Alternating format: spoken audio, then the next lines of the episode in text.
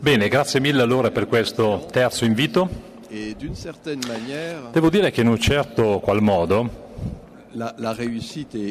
quello che è la riuscita, il successo e l'organizzazione stessa di questo Festival della Filosofia, beh, devo dire che eh, sono veramente queste delle buone illustrazioni, francamente, di questo Homo eroticus. Perché, beh, giustamente parlando di filosofia, beh, sappiamo che la filosofia è contaminata comunque sempre, in un certo qual modo, anche dalla dimensione erotica stessa. Quindi come diceva lei un attimo fa, quello che io definisco erotico sociale, e poi ovviamente tornerò su queste due parole, quindi homo eroticus, fra qualche minuto, ebbene eh, credo che questo traduce un fatto fondamentale, ovvero che c'è, se vogliamo, una nuova atmosfera mentale in gestazione. E d'altronde e al tempo stesso abbiamo anche un cambiamento climatico, proprio nel vero senso di queste due parole.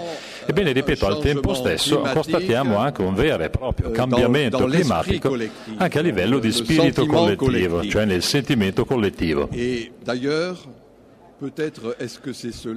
D'altronde ci chiediamo se è questo che noi definiamo come crisi. In effetti per me la crisi non è una crisi economica. Si tratta, se utilizziamo un neologismo che utilizziamo attualmente, una crisi della società, societale. Cosa intendo per crisi societale? Beh, semplicemente è una nuova epoca che sta avendo luogo, che si crea, che nasce in questo momento. E io sono tra quelli che considerano e pensano dicono che questa epoca appunto si chiami postmodernità. Vi ricordo d'altronde che in greco la parola epoch significa parentesi. E quindi una vera e propria parentesi, una parentesi che si può aprire, una parentesi però giustamente può anche essere chiusa. Ora, più o meno nello stesso modo, nella stessa maniera, questa idea ci permette anche di capire che ci può essere quindi l'impermanenza di tutto ciò che euh, poi ha costituito, creato i grandi valori moderni. Al tempo stesso, contemporaneamente, quindi ci può essere continuità della vita. È proprio questa la mia tesi, il mio pensiero, forse anche la mia ipotesi potrei definirla. È proprio il grande ritorno in forza ovviamente sia nel lato positivo sia nel lato negativo, di quella che io chiamo l'emozionale nella vita sociale. Ora, prima ancora di tentare di spiegare questo concetto, devo attirare la vostra attenzione su un altro punto, sul fatto Ovvero che c'è un, un, gap, un decalage straordinario fra quello che è vissuto da un certo punto di vista e quello che è pensato dall'altro. Questo vuol dire che, euh, sempre in un certo qual modo, quello che noi appunto chiamiamo intelligenza, ebbene questa rimane eh, sui modelli interpretativi e sui modelli anche di conoscenza che ormai risalgono al XVIII secolo, anche al XIX secolo ma che francamente in effetti si saturano sempre di più. Allora, in generale, quando appunto ripeto il termine intelligenza, ovviamente euh, penso all'universitario, penso al giornalista, penso anche al politico, ovvero delle persone che sotto tanti punti di vista riguardano ancora un modello molto moralista, ovvero quello che dovrebbe essere il mondo. E non quello che invece è il mondo. Ora, sempre dalla mia prospettiva, dal mio punto di vista, ritengo che la crisi in questo momento beh, stia emergendo proprio in un momento in cui non abbiamo più la consapevolezza di ciò che siamo e immediatamente non abbiamo neanche più fiducia in ciò che siamo. Ora, altrettanto precisamente, di nuovo è un mio punto di vista, la crisi è sicuramente la crisi dell'homo eh, economicus, è una crisi che si basa sul tripode essenziale della modernità, ovvero abbiamo da una parte questa concezione di uomo razionale, un'idea che si realizza grazie al lavoro, all'idea di lavoro e che poi si basa sul grande mito che è il progresso. Ecco quindi questo eh, tripode, quindi questi tre tre grandi elementi che hanno contrassegnato l'homo economicus, anche se in modalità diverse. Ora, d'altronde, eh, facendo riferimento al capitalismo, ma anche facendo riferimento al socialismo, e di nuovo, sotto un certo aspetto, in un certo qual modo, ancora una volta, ecco quello che è l'epoca moderna, la parentesi moderna che è durata tre secoli e che secondo me si sta chiudendo.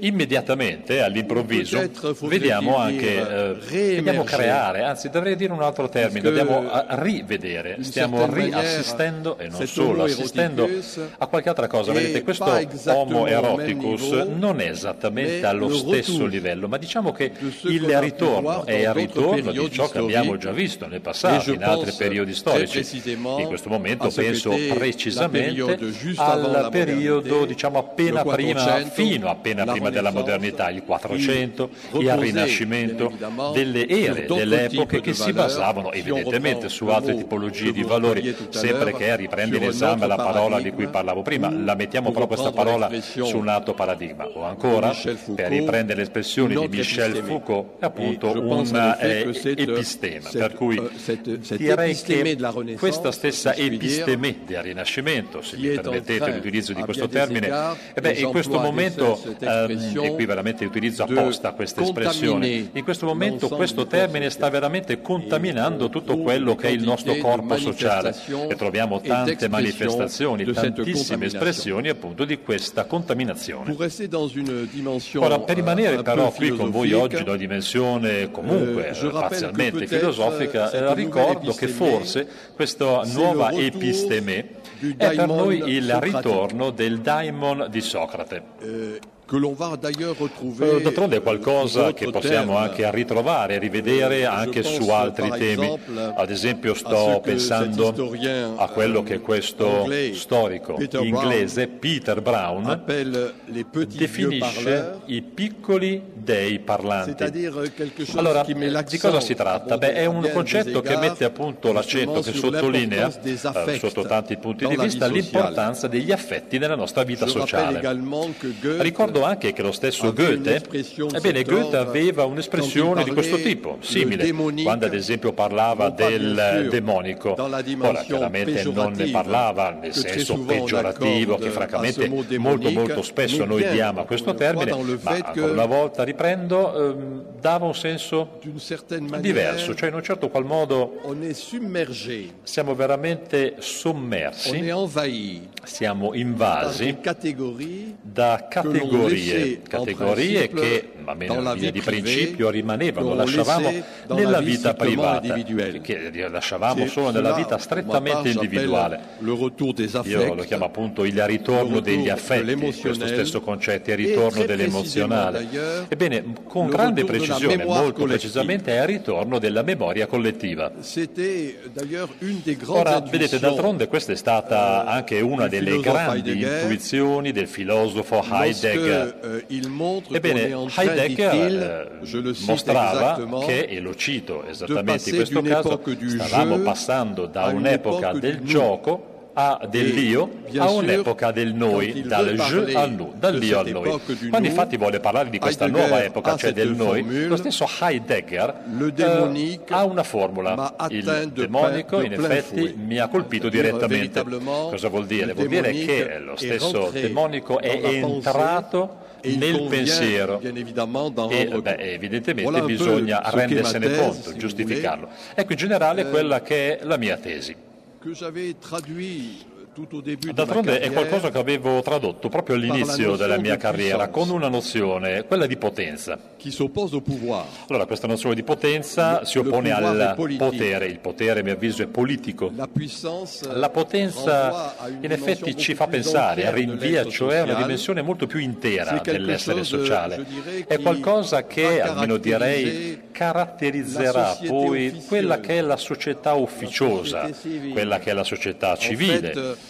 E in effetti è, è, la vera e propria vita questa, almeno sempre in un certo qual modo. Ora riprendo, questa potenza, vedete, può essere espressa, eh, a meno che insomma non riduciamo il tutto alla semplice dimensione sessuale, a quello che noi potremmo chiamare orgia, nel senso, nel vero e proprio senso di questo termine, l'irruzione della passione in tutto quello che costituisce i fenomeni della vita sociale.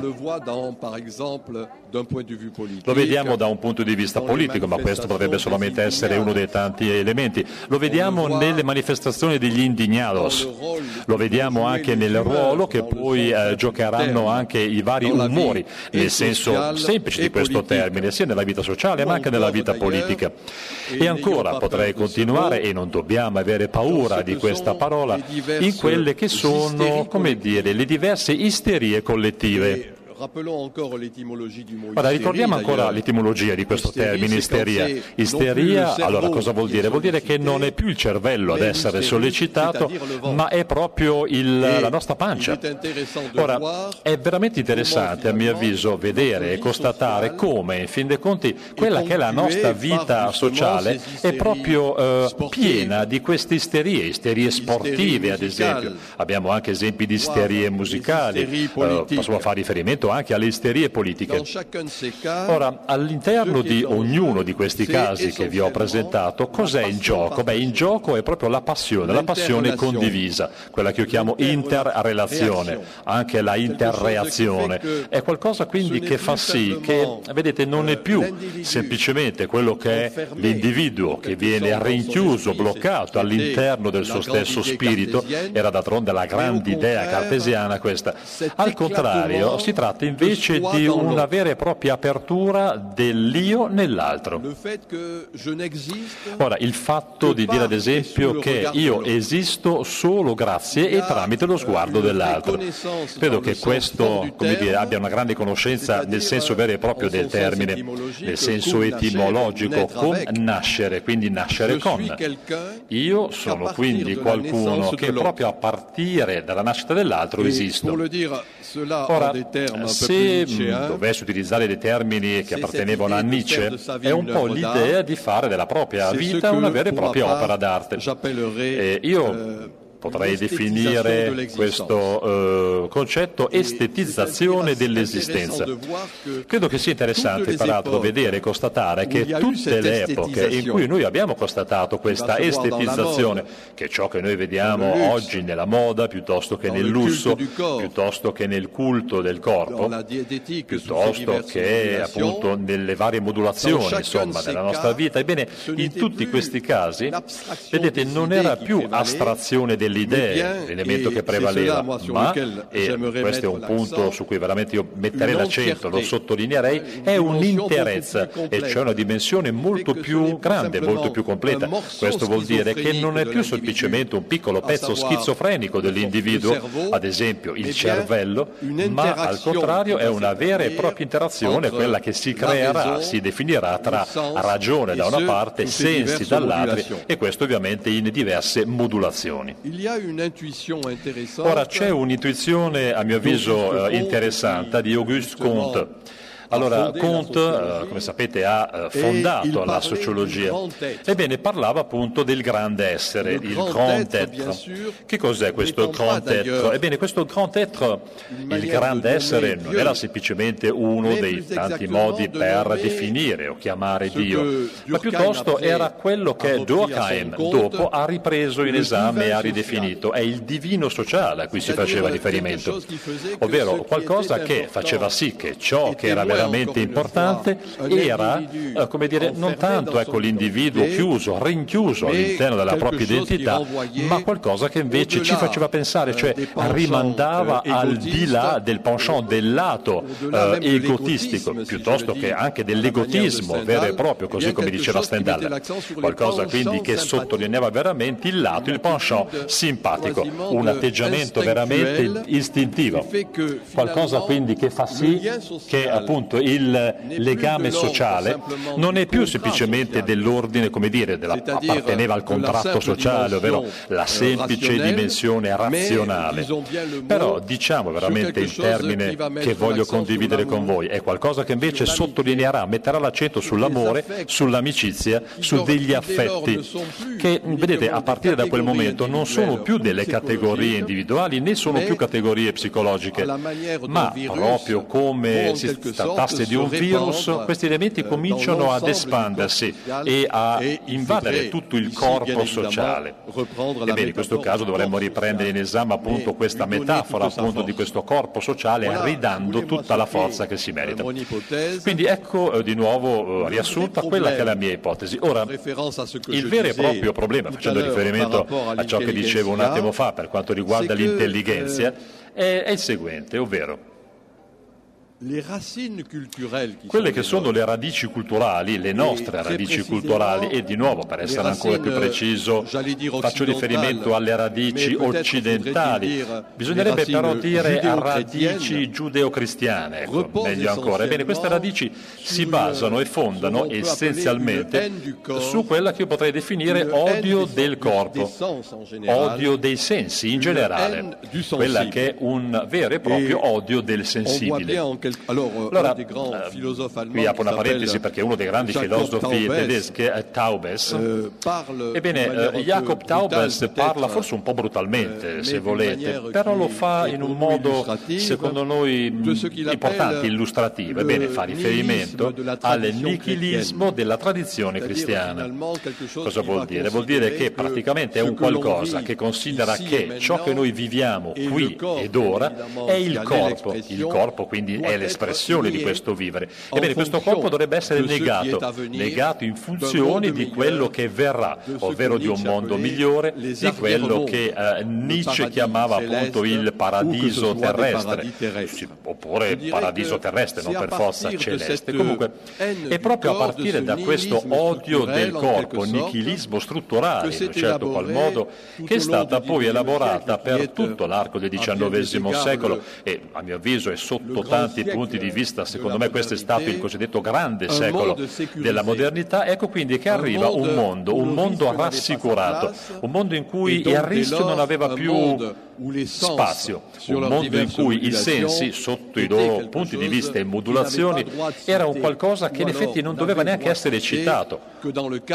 Oppure si poteva sì citarli questi rischi, ma solo nel quadro di una vita privata, il cosiddetto muro della vita privata, come diciamo noi euh, in francese. Ebbene, credo che sia un ordine del mondo questo, fondato sulla morale. È qualcosa che ha, mm, come dire, è il responsabile della devastazione, è anche responsabile della diserzione nei confronti del nostro mondo. e forse addirittura, qui non, non credo di esagerare, è anche responsabile di quelle che sono state tremende conseguenze ecologiche, impatti ecologici che hanno marcato e segnato la fine di questa nostra modernità. Ecco quindi il nostro passato, è da lì che veniamo. e tutto ciò che ha costituito queste radici, lo dico in un modo che in questo momento non è certamente solo polemico, faccio riferimento alla tradizione giudeo-cristiana. Ora, da un altro punto di vista, credo di poter dire che attualmente assistiamo a un vero e proprio cambiamento dei paradigmi. E proprio per i motivi che ho appena indicato, che ho elencato, ovvero, vedete, un cambiamento di paradigma che è più vissuto che pensato. E semplicemente questo sta accadendo perché sempre, da tanti punti di vista, l'intelligenza in un certo qual modo rimane un pochino troppo segnata, marcata dai valori che vi ho appena enumerato passato, ovvero eh, è un qualcosa che si basa, si riposa su una morale che io chiamerei il dover essere, non ciò che è, ma ciò che vorremmo fosse qualcosa che potrebbe essere, quello che potrebbe essere in un qualche modo ciò che dovrebbe essere. Ebbene, questo stesso cambiamento paradigmatico, eh, beh, io ne vedo già oggi tante manifestazioni, ad esempio in quello che io ho chiamato il risveglio societale. Questo risveglio societale è un modo, se volete, di tradurre, magari anche di attualizzare un grande, profondo, profondo concetto di Durkheim, ovvero il concetto di effervescenza effervescenza. Ora, quando Durkheim appunto parla di effervescenza, beh, è proprio lo fa esattamente per caratterizzare quello che in un certo qual modo era eh, l'insieme di epoche, cioè le società premoderne. Ora, qui sempre, eh, sotto tanti punti di vista, abbiamo molteplici manifestazioni di questa effervescenza. C'era quella culturale, c'era quella affettiva, anche qui sotto tante eh, modulazioni, poteva essere anche religiosa, certo. Ebbene, tutto ciò in effetti aveva una dimensione eminentemente collettiva. Direi in effetti che è proprio questo, vedete, che traduce questa pulsione di vita, un vitalismo vero e proprio ovvero di nuovo una vitalità. Ebbene, in modo particolare eh, questo elemento è osservabile proprio nelle giovani generazioni. Euh, Sotto un certo punto di vista, in effetti, queste nuove generazioni hanno delle modalità di vita che sono solo sociologicamente alternative nei confronti cioè di quella sorta di rassicurazione, concetto di cui euh, parlavo brevemente un attimo fa. Ora, tutto questo ci fa pensare, rinvia eh, questo succede anche abbastanza spesso, a quello che potremmo chiamare metaforicamente mangiare il mondo, gustare la vita.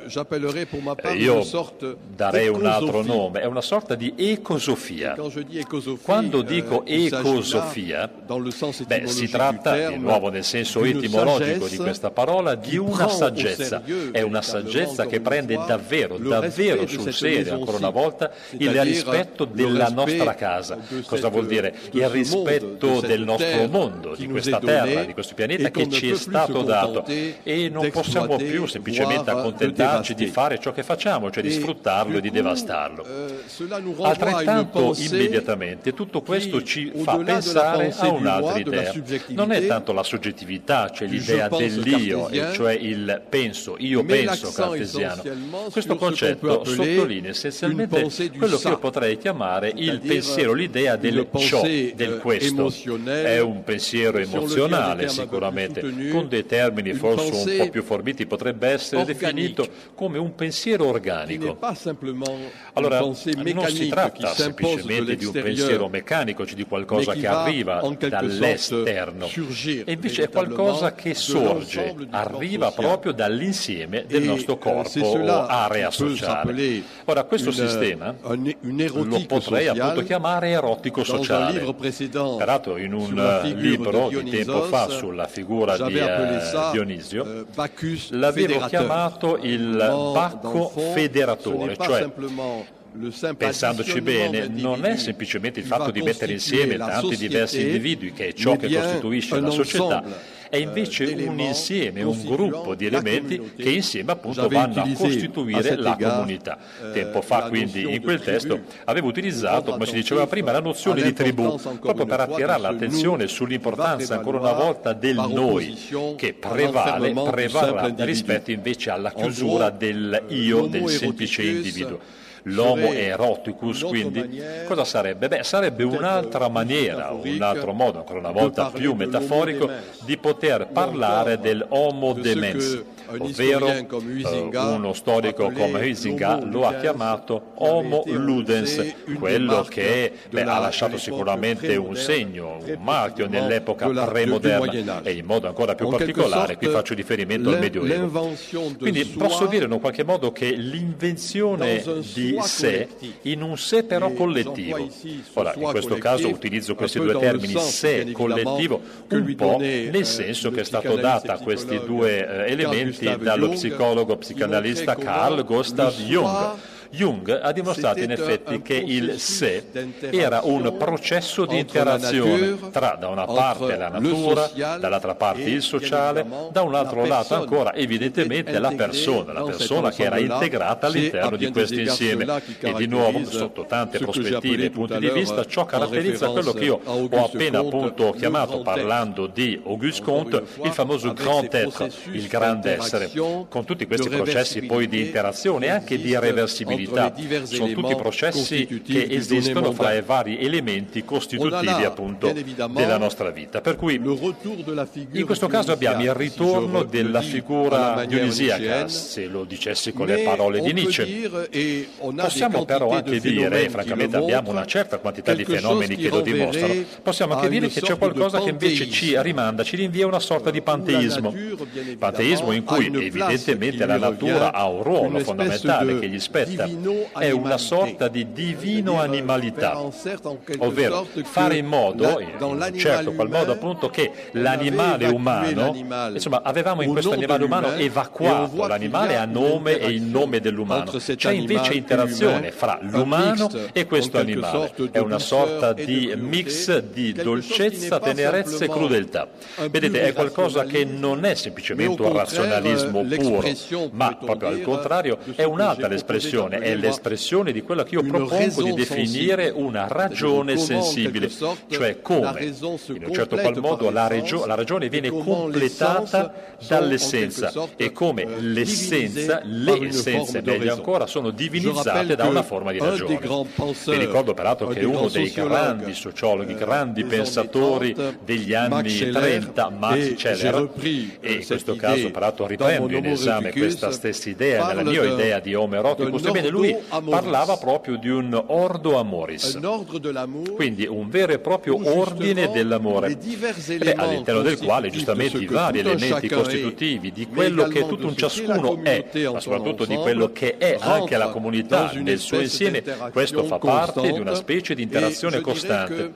Ora, direi anche che proprio al di là di nuovo, vedete, di una concezione che è puramente critica, eh, che è quella che di nuovo ha segnato, ha contraddistinto la filosofia moderna. Beh, io direi che prendere in esame, prendere in considerazione l'interezza, questa interezza, interezza fa riferimento praticamente a ciò che Baudrillard di, descriveva pensiero radicale, come pensiero radicale, un pensiero che rinvia alle radici, alla radicale, cioè non ci può essere veramente una crescita personale né una crescita collettiva positiva ci può essere solo se c'è, ancora una volta, questa dimensione, quella che rinvia a una forma di radicamento, un radicamento però dinamico. Ora, eh, capite, è questo che secondo me è eh, la prevalenza del noi.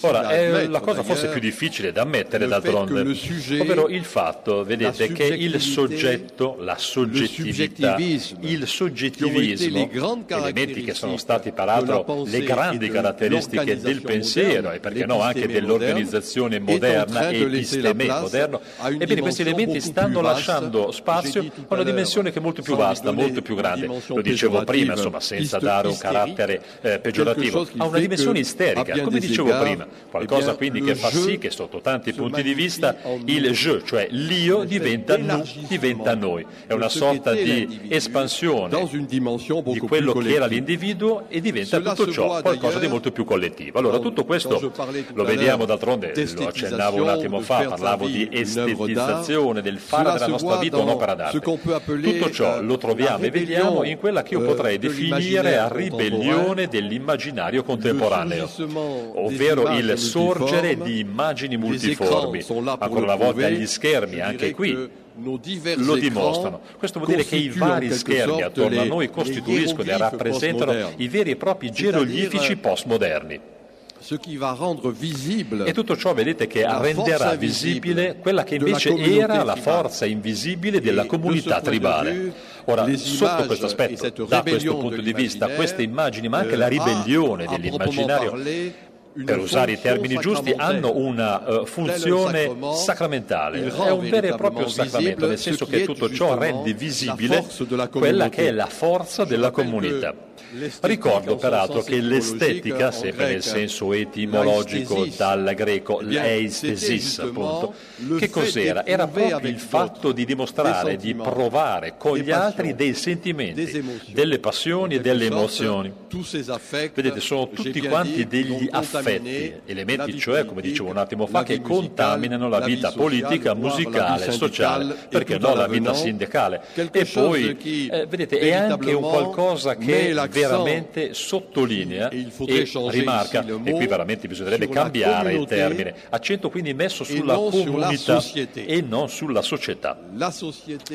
Ora, la società si basava su un contratto razionale, la comunità invece sottolinea, mette l'accento sul patto emozionale.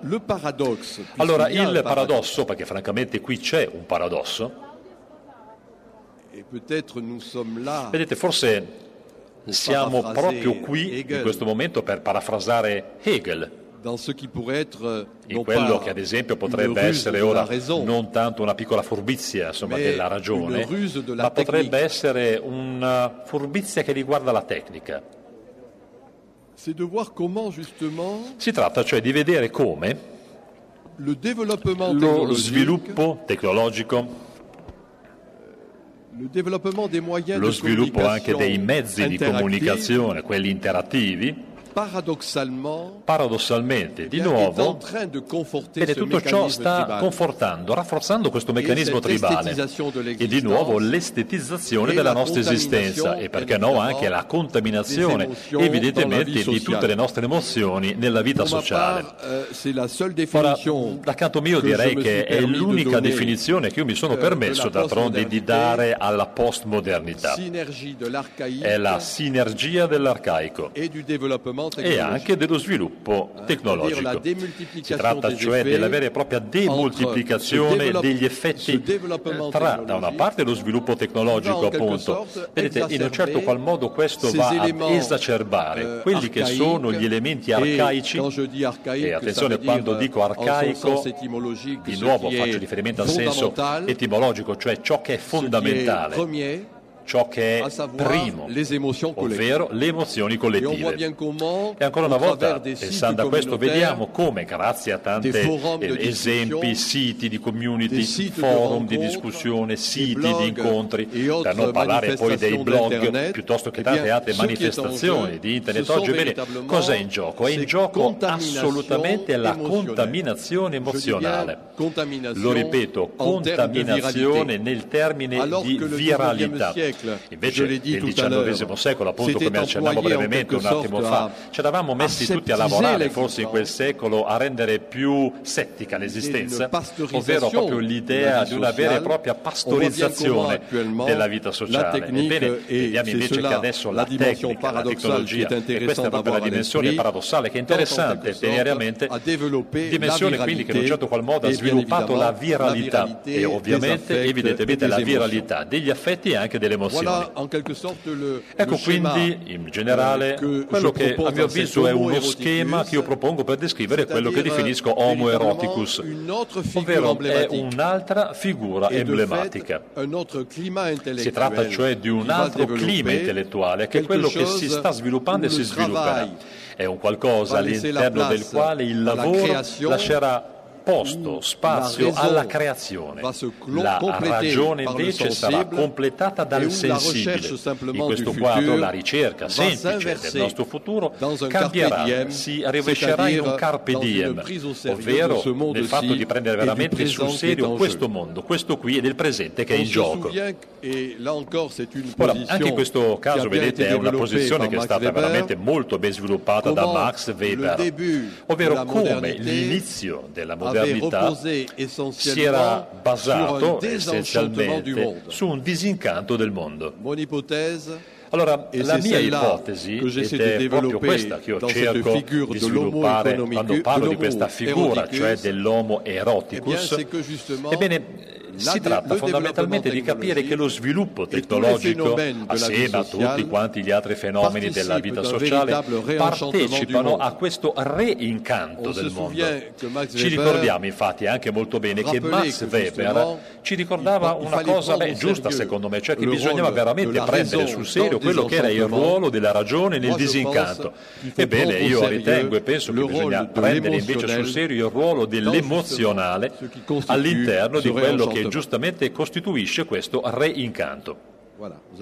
Grazie.